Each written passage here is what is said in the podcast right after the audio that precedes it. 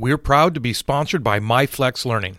MyFlex Learning is a scheduling platform that helps middle and high schools meet the individual needs of all students. Schools can easily create and manage time for flex blocks, win time, activity periods, RTI, counselor and teacher appointments, and much more. And with its built in accountability tool and reporting features, MyFlex Learning solves your challenges around getting kids where they need to be and understanding how flex time is spent. Make your flex time work for you.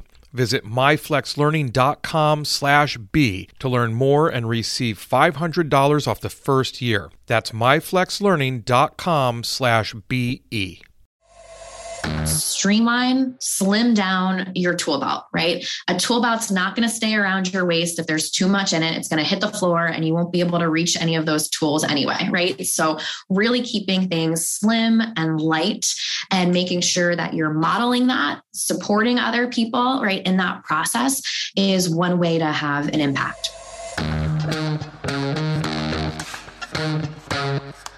Dr. Chris Jones here, and welcome to Seeing to Lead, a show designed to help leaders increase their ability to effectively support, engage, and empower their staff through intentional practices so that they create an environment where everyone reaches their greatest level of success. On Seeing to Lead, communication rules the day as we hear voices from both teachers and leaders in an effort to examine perspectives, highlight misunderstandings, and provide steps to ultimately bridge the gap between what teachers need and provide through thoughtful dialogue. This show is about amplifying voices, creating understanding, and providing information to help everyone continually improve. I want to personally thank you for taking the time. Now, let's get to getting better.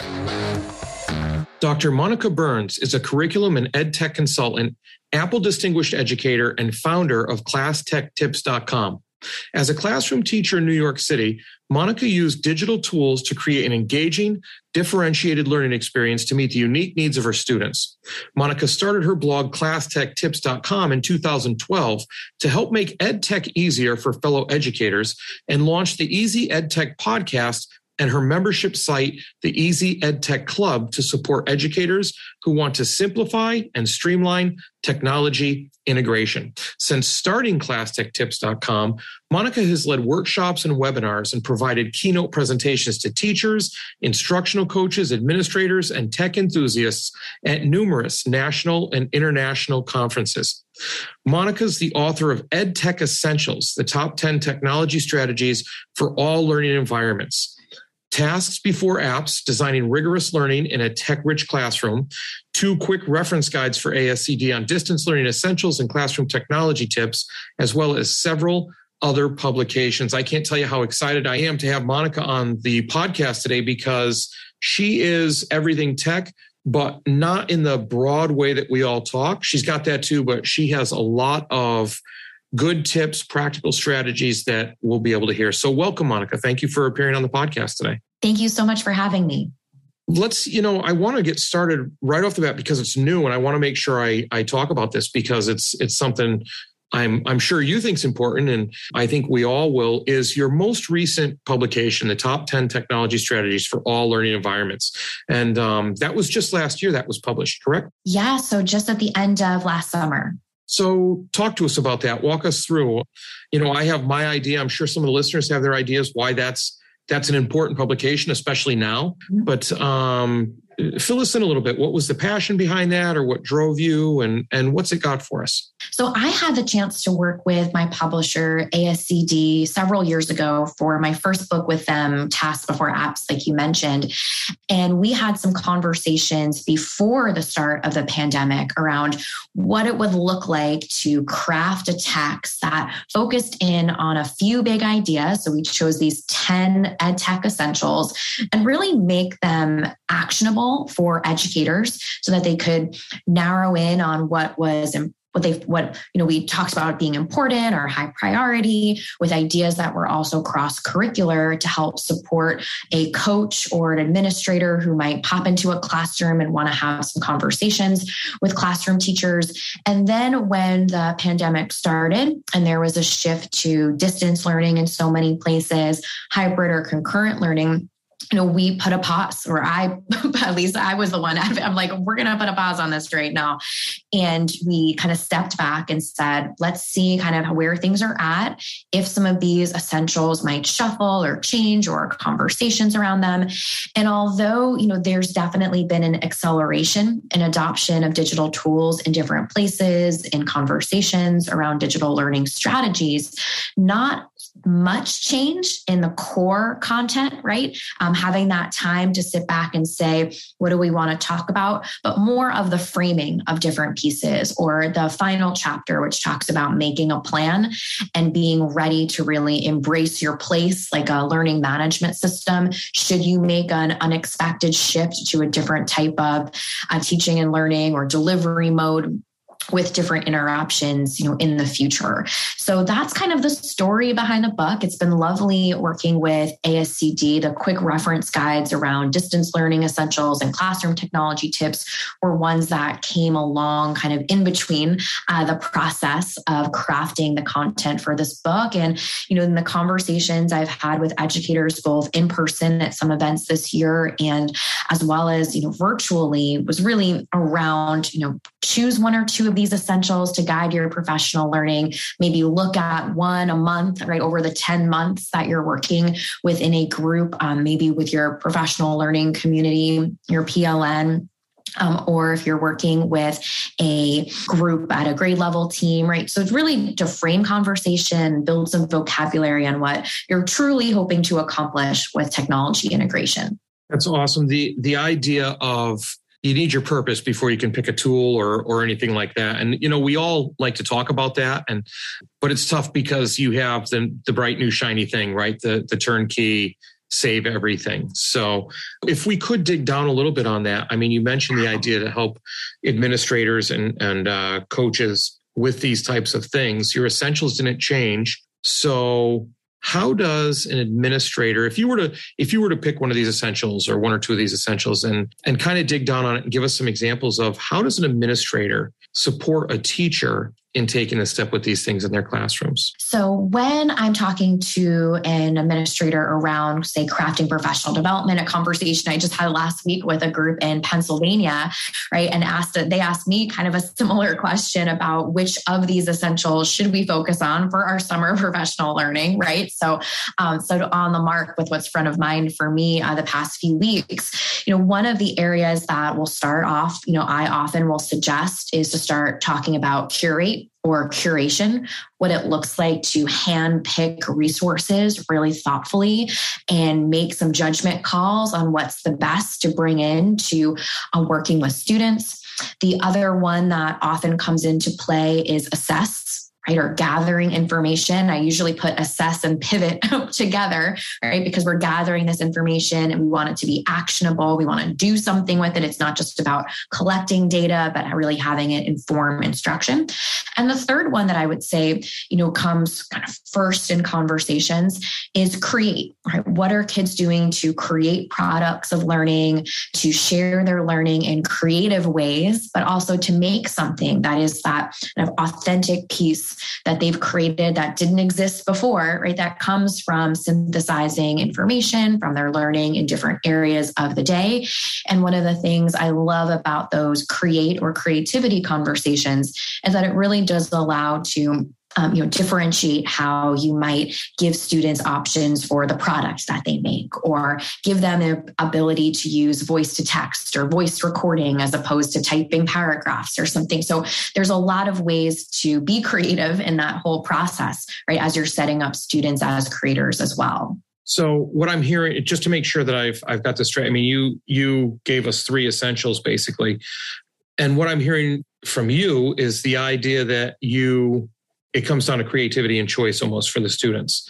And so as a leader i'm you know i'm looking at this from the lens of a principal say and i want teachers to do this with students in their classrooms. Now obviously i i give them or i communicate to them the idea that i want them to take risks and that you know there's no gotcha or anything like that to go and support them and things like that obviously through pd obviously through time. But is there any specific way to get them these ed tech type tools? Like I, I have different tools that I use. And, and so I try and model those. And whenever I have a faculty meeting, if I have a new ed tech tool I'm using, if I have a new tool, like I just switched tools for the internal newsletter I do to my faculty each week. And so I tell them, this is something I'm trying new, this is different. Are there are there any tools we should be looking for as leaders that are that are easier to engage faculty in? I love the transparency, right? And your thought process or sharing that with the educators that you support to say, I just switched to this for this reason, or I want to share this with you because, right? And the same way we would think about modeling in any part of our day, right? That kind of think aloud piece, if you will, right? Or the reasoning behind it. So if we're kind of looking at a tool belt and making um, recommendations for a group, there's a few things that I recommend. So having a tool that is what I call an open ended creation tool, something that has a blank canvas. It's not just for one type of project, but you could use it and revisit it lots of times over the course of the year. I love that being an anchor in someone's tool belt because they can come back to it multiple times. I like it as an anchor school wide, oftentimes, because you can have conversations amongst colleagues about the different ways that you might use something. So it really can help that general buy-in to say we don't all have to use this right? But there's a lot of people who can support me if i want to take that risk and i'm not quite sure who to ask. So some examples of that uh, would include adobe creative cloud express which used to be called adobe spark or book creator. Those are two that i love and i've worked with both of their teams and have seen some of the evolution right, of what's there um, for student creators. But i also you know, as we think about those core tools or categories having a tool that allows for quick assessment. And when I say quick, it could mean a few different things, right? Quick collection of data, right? A quick way to build it into a routine you've already established. So not a heavy lift. Quick in the way that kids respond. So that could mean giving them some choice on the way that's going to respond best for them. You might not need to check how well someone can spell or write a sentence to figure out that they're able to talk about the difference between numerators and denominators, right? Whatever right, your success right. criteria might be. So that quickness can also include removing some barriers so that everyone can participate and that you're getting high quality information in real time that you can then quickly skim, review, look at, access. So that ease and efficiency. Sometimes, you know, we feel like, oh, that's cheating. It's too easy for me to do this, right? Like it should be harder, but it doesn't need to be harder, right? And you can really look at that in a few different ways. So an open-ended creation tool and an assessment tool that's flexible for lots of different routines are two core ones in a tool belt. And then the third one I would suggest, because I think that there's a big need for autonomy, right? And for content specific pieces or situational pieces that might round out the tool belt. But the third one I would suggest is a place. And I will sometimes say embrace your place, which really just means your learning management system. How are you organizing? How are you distributing stuff, right? And and it might not be your favorite place. It might not have been the one that you chose if you were on the committee, right? Or you might have piloted it and given all the reasons why it wasn't your favorite. But if you can really embrace that place, keep things organized in that spot that maybe you do transfer to a different delivery mode, right, with a distance learning for a short term or longer term, or everyone else is using the same learning management system. So you have a lot of community members who you can talk to about it, or that place that was chosen for you, right, might be useful for a family that has three students in a district and they go to that one place to check in on everyone. So, as much as that can be maybe not the the best option or your favorite option, it really can save you a lot of time and energy, reduce some of the friction for people coming in and working to, you know, support you. It almost makes me think of automation mm-hmm. and the different automation tools that are out there for people that are, you know, like taking advantage of different social media sites and things like that, like IFTTT and and and so forth. Mm-hmm. But what you said is just super important for all leaders to hear. You just gave, and uh, first of all, I love the reference to tool belt, and just because I had a I had a wrestling coach in college that used the reference to toolbox for when we're on the map. But I love that you said tool belt, and you talked about three really important things: the creation piece. Mm-hmm. The assessment piece to make sure that you're hitting the the learning expectations that you want to hit, and then that the last, I, I, love the idea of embrace your place, whether it's what you voted for or not. You have to embrace that piece because that's the communication. That's the most important thing. Mm-hmm. It makes me think about, you know, my own school mm-hmm. and how our district and schools are a little choppy because we're, we're trying to make a transition and that and I know we're not alone across the nation, across the world after the pandemic, but um, we had a certain way we communicated with our, you know, with our student information system, mm-hmm. and we we put our grades through that and all that. But we started using Google Classroom, and then we started using it even more, almost primarily during the pandemic, and then people were saying, well, things are in Google Classroom, but it's not quite synced with the student information system. So where do I look for this? I missed that assignment.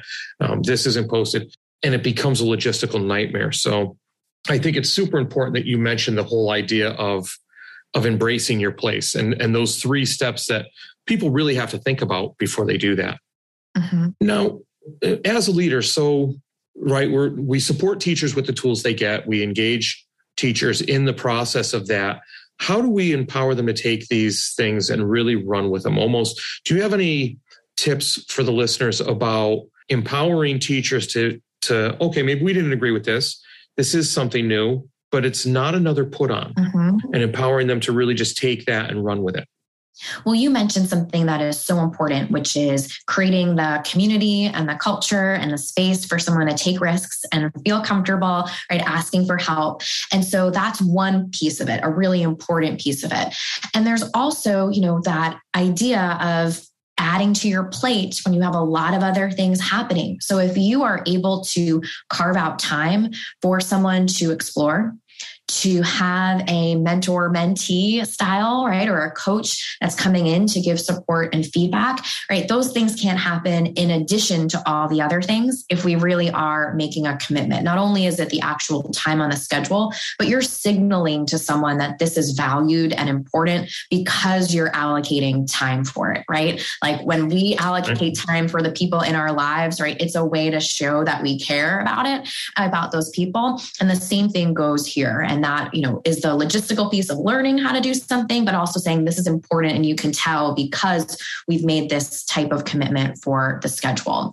And one piece that also kind of goes along with this, and I mentioned the kind of coaching or the mentor mentee piece, is really making sure that in addition to the time being allocated, right, or that commitment and culture being there, that people have an opportunity to see the value and how it aligns to a pain point that they already have or how it fits into the situation, how it's going to actually solve this very specific problem, how it's going to help us do something we couldn't do before. And earlier this week, I was speaking with an educator kind of about this idea of buy-in. And, and one thing we talked about that, you know, I think is important to bring into our conversation as well, right, is really honoring educators, classroom teachers at different stages of their career. If you have a conversation, and I'm sure you right, have already seen this in action, but I know if I have a conversation with someone who's outside of education, they're immediately making the assumption that the younger teachers know how to do all the things with technology, right? right? They know how all this works. They're on TikTok, right? And they make these big, broad statements that, you know, in practice are not always true. You know, I've found leading sessions and workshops and having conversations with educators who have 20, 10, right, more years, right, in their belt they have the context for these conversations that a brand new teacher just might not have had the experience for. So, you know, if I'm talking about an essential like explore and showing off some virtual reality resources that transport students to a coral reef. Well, a teacher that's taught an, a unit on ecosystems for two decades is now like, what? I can do this, right? I can really bring my kids to this and talk about all the different abiotic and biotic factors of an ecosystem, right? With or without a headset or whatever it is, where you might have a newer teacher who hasn't had that experience with content or pedagogy in the past. They might be game for it and see that this could be a great way to promote student engagement but you might also have that veteran teacher who says, This is going to help with the vocabulary acquisition that we're really hoping for this unit, right? It's just a different type of conversation.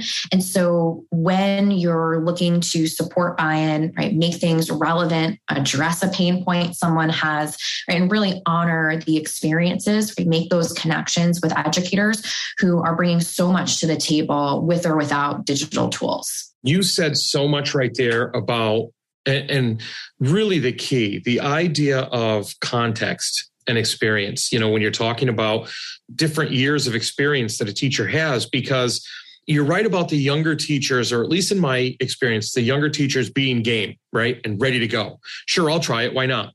Yeah. But not really understanding why it's important or the important aspects of that where your your veteran teachers are saying yeah well we need to we need to hit this and do this and this is a good way to do it because they've had the experience of the five different ways that the newer teacher might try before they find a way that works as good. So that context is so important. The I almost look at it as, and correct me if I'm wrong, because I, I, don't. This, this, isn't meant to sound harsh, but in a simplified way, it's almost the difference between game for something and meaningful. Mm-hmm. And and just being really purposeful with what they're implementing because they have an idea of what it looks like. Absolutely, right? And the experience levels there, I think that's definitely a fair way to position it. You know, sometimes when I think about leading professional development for a group that does have a very diverse set of experiences, you know, I sometimes think about a Disney movie, right? Where people laugh at different parts of the movie, right? you might have your parents laughing at one part and their little kids laughing at another part, right? But everyone's enjoying themselves and walking away saying Toy Story was great, right? Even if it was different for different reasons. And so that's not to belittle someone, right, or be kind of flippant about the experience, but just to say that there are different audiences, sometimes even in the same room, where you can have these different levels of conversations and people might walk away with a different idea of what implementation might look like. I and that doesn't belittle anything. I that's a fantastic reference, a Disney movie because we talk about that all the time the adult humor that's hidden in a disney movie where the different people are laughing at different times. You know you you've been a teacher a, mm-hmm. a, coach a, obviously an author you do presentations you do keynotes things like that. So and just from listening to you obviously you're really good at a lot of things. Mm-hmm. do you have anything that you would consider a superpower? Because obviously you know um, for many of us that we miss this because of the imposter syndrome and things like that. But a lot of times, what's ordinary to us is extraordinary to other people, and we don't realize it. So, do you have you have a superpower? Gosh, that's a, a wonderful question. I mean, I think in my work, my big goal is to simplify make things easier, make things actionable. And I'm really committed to that when working with educators from my writing, from my podcast, the Easy Ed Tech podcast, I write blog posts, trying to make things doable is really important to me and is a big commitment to my work right? We can talk about all the big ideas we want to but if we really want to put them into action i think that's really where my work comes into play right? I do have my doctorate right? I have done a lot of research and all the other things but when it comes to putting things together right i'm really committed to that actionable let's make it happen let's simplify as best that we can without hopefully sacrificing right the quality um, even though making things a little bit easier to digest. Now you could argue the whole and, and that's a great power to have is simplify. And not that getting a doctorate was simple i mm-hmm. i realized that from personal experience mm-hmm. but one of the things i did take away from that besides looking at things and thinking of things uh, differently is the idea that you have to be able to present an idea in a simple manner mm-hmm. you know more so than the elevator speech that they talk about but basically an elevator speech that's elevated for you know mm-hmm. so i can repeat a bunch of words but so yeah that's that's a great thing to be able to simplify these larger things that we're talking about i mean tech is such a huge field and it's a scary field for a lot of people um, I we just we I just got my mother on Facebook. She's she's seventy something, and we we give her a hard time. She laughs because we say dragging her out of the Stone Age. But um, jokes aside, people in a school setting when they're on stage or the stakes are high, or, and people don't get into teaching just to pass the time. They they want to make sure they're making a difference. So the idea of moving away from comfortable or moving away from the norm with a new tech tool is a scary thing. So I think the idea of breaking it down into simple steps is is something very valuable. Thank you. Thank you. It's definitely a commitment that I have, right? Or a value that's high on my list because just like you said, everyone's coming in with great intentions, right? And committed to the work and just hoping to make things a bit more simple for them. Well, even just the reference guides that you mentioned earlier at the top of the top of the show for ASCD. If I I mean listeners, if if you can hop on and I mean I've got a bunch of stuff that'll be in the show notes anyways for for all the things you've done, but those reference guides are fantastic and they're easy to use and they're simple. Imagine that. Mm-hmm. So good work on that. Thank you. I'm really excited about that format and really glad that ASCD is committed to offering it that way. I love books and reading and book clubs and all the things, right?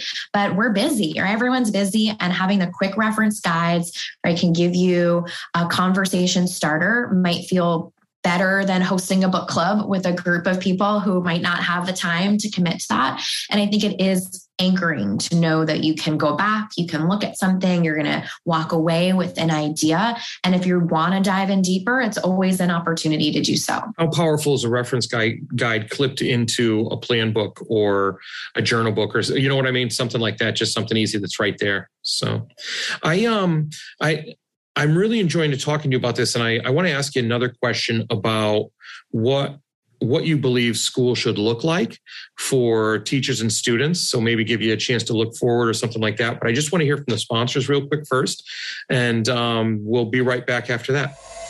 Today's podcast is sponsored by Better Leaders, Better Schools, the podcast that inspired me to start this one. Since 2015, the Better Leaders, Better Schools podcast has released hundreds of episodes with millions of downloads.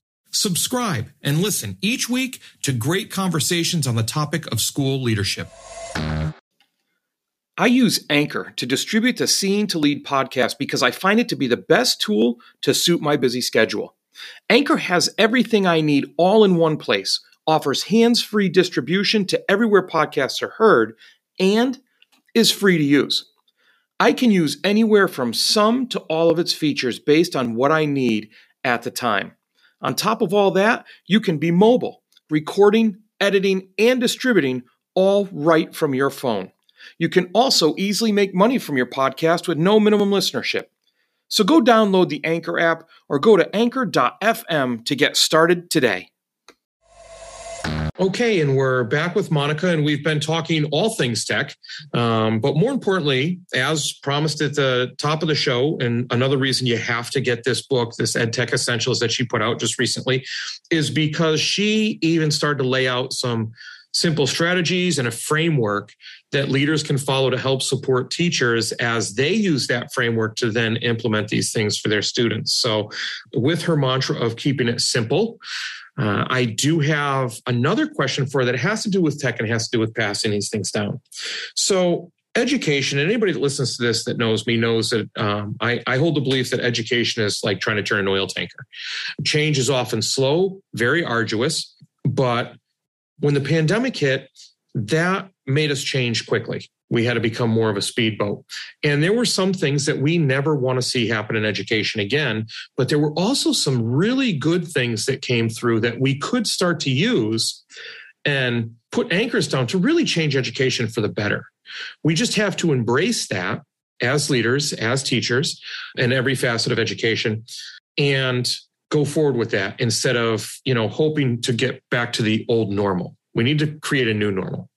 So Monica, I have to ask you, what would the ideal school look like? What should school look like for students and teachers now that we've gone through this phase in our history, or well, we're almost through this phase in our history? Yeah. I mean, as you're talking and sharing, I love that visual of just the tanker, right? We can all envision the frustration and the slowness and like all the parts that make it right so challenging. I'm glad that's not something I'm in charge of, right?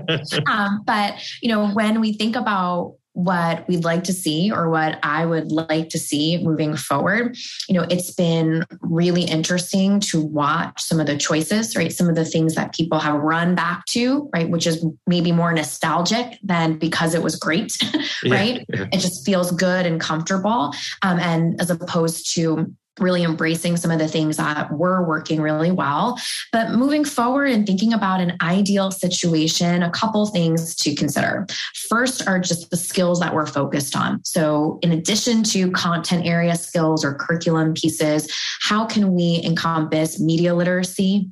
Digital citizenship into conversations in a way that is organic, right? That is authentic, right? And really building that in across the school day, whether it's something as quick to say, I'm going to make a commitment that when I add a photo to the Google Slides cover presentation, I'm going to add that citation down at the bottom and I'm going to quickly mention it to students before we jump into what we're doing, right?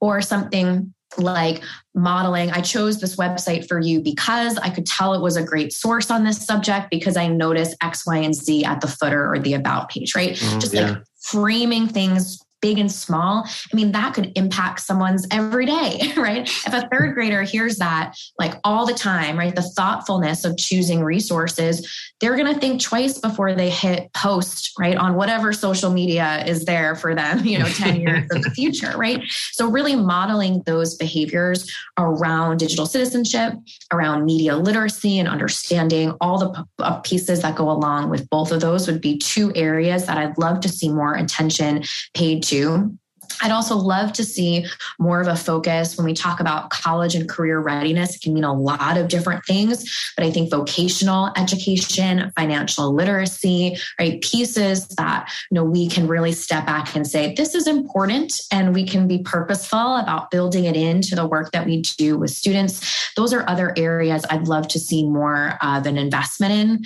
more emphasis on, more options, more value placed on, especially when we talk about vocational education and that could include things like cybersecurity and computer science skills, right? In addition to other things we might think of as being more hands on, but there are still digital skills that go along with those crafts too. That's fantastic. And you, I think I started to get goosebumps when you were talking about the second part. We, we, um, at my school just speaking about my school my my uh, student counseling department is is really on top of things and um, we bounce ideas off of each other because i say hey well what about this? And they tell me why or why you know it's possible or what steps need to be taken.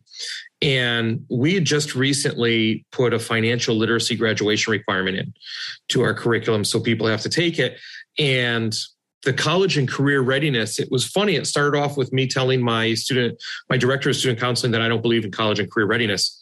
And i said i believe in career readiness some careers require mm-hmm. college some don't some are certification stuff and it's funny because her son um, graduated at, uh, from a voc school and is an hvac and has done well for himself and my son my oldest son and now my youngest one wants to my oldest son is going to a vocational high school for um, engineering.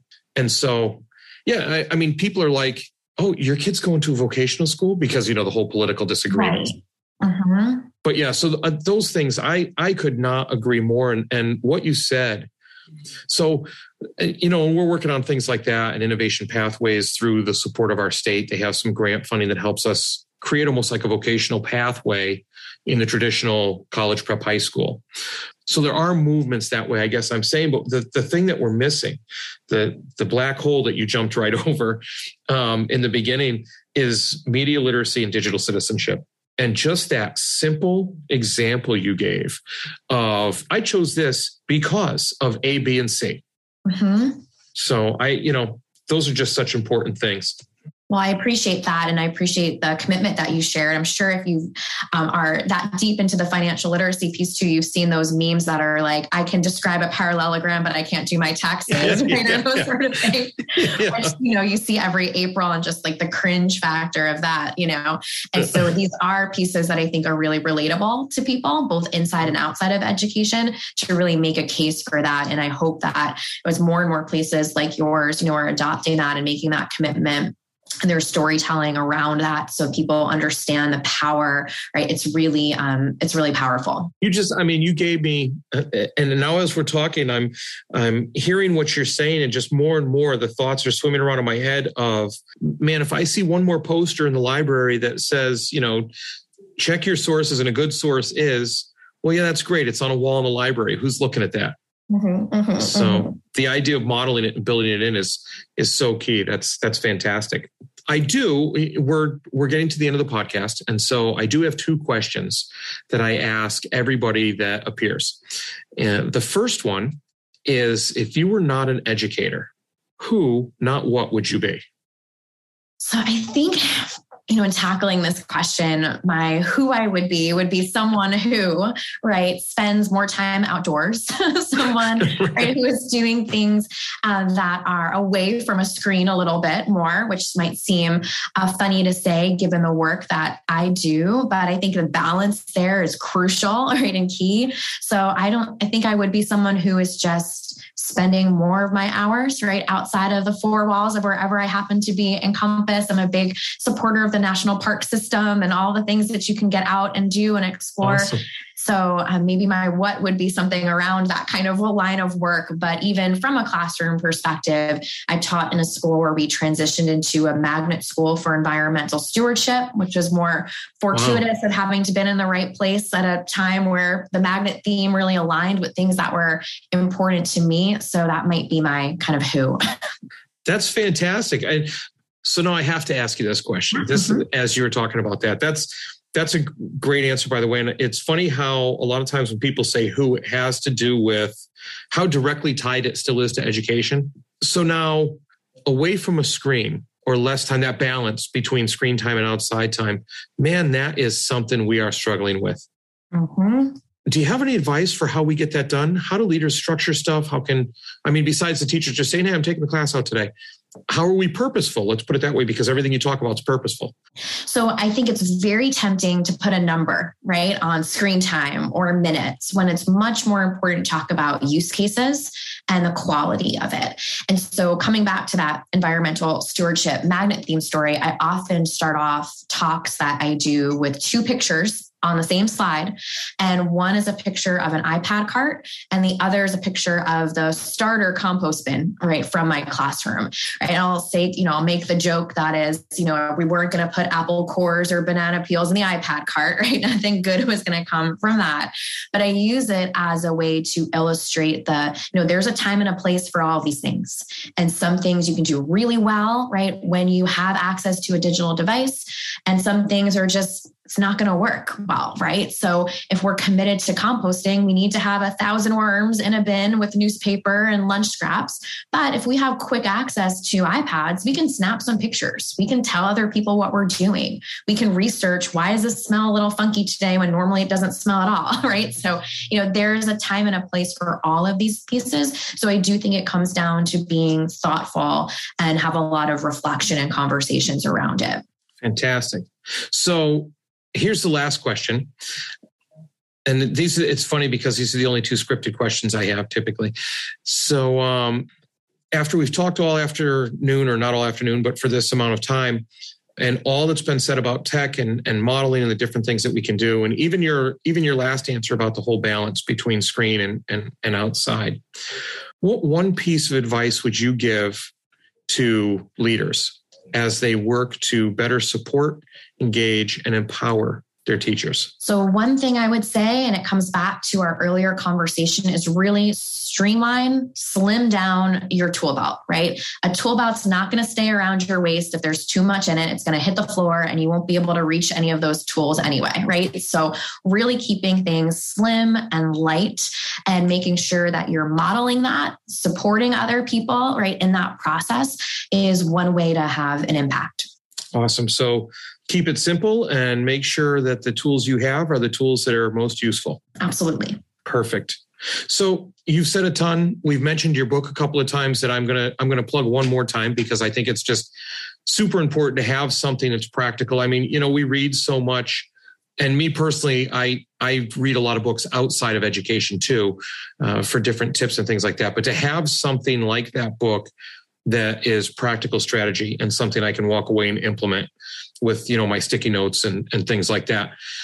Besides that what's the best way for somebody to get in touch with you? Because i'm sure you've said something that's resonated with somebody that they can use So my website is classtechtips.com. We just did a big brand new launch earlier in January. So it looks a little bit easier to navigate than it would have if you looked last year. So classtechtips.com.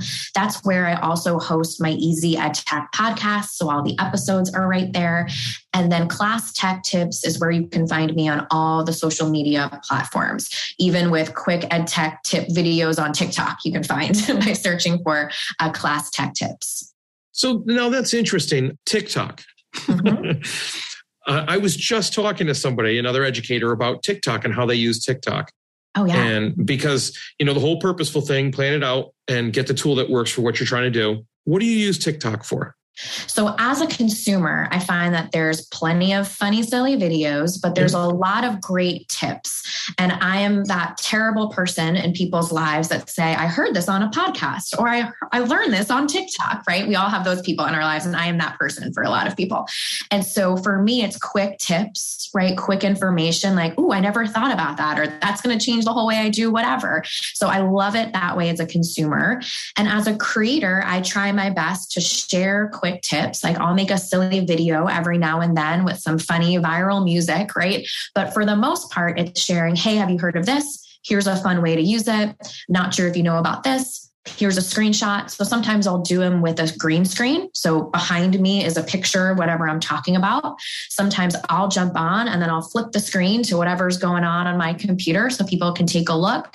But my goal is to give some information that might be great for that person or might be easy for them to pass on to someone else to say hey i know you do this this might save you some time right or change your workflow cool and that your class tech tips on tiktok too you bet. Because mm-hmm. I'm going to have to go check that out. Mm-hmm. I did so. a new video every day in January. That was my little start the year challenge. So there's plenty and there. Every day. Yeah. Mm-hmm. Wow. That's that's awesome. I can keep it up, but yeah. yeah. All right. Well, seriously, I, you know, I learned so much just from our conversation, and I cannot thank you enough for responding when I reached out and agreeing to come on as a guest. I this has been fantastic. It's really been a great experience for me where I've I've learned a whole bunch. So thank you. Thank you so much for having me. Well, that's a wrap, but not the end. Next step, be sure to take action on something you heard here today. Thanks for listening to the Seen to Lead podcast. If you'd like to connect for any reason, email me at drchrissj at gmail.com or catch me on Twitter at drcsjones. If you've gotten any value from the Seen to Lead podcast, you can help me and other leaders create a world class environment through a teacher centric approach by subscribing to the show, leaving an honest rating and review, and sharing this episode on social media with your most valuable takeaway. Learn more at drcsjones.blog. Continue to improve and go have a successful week.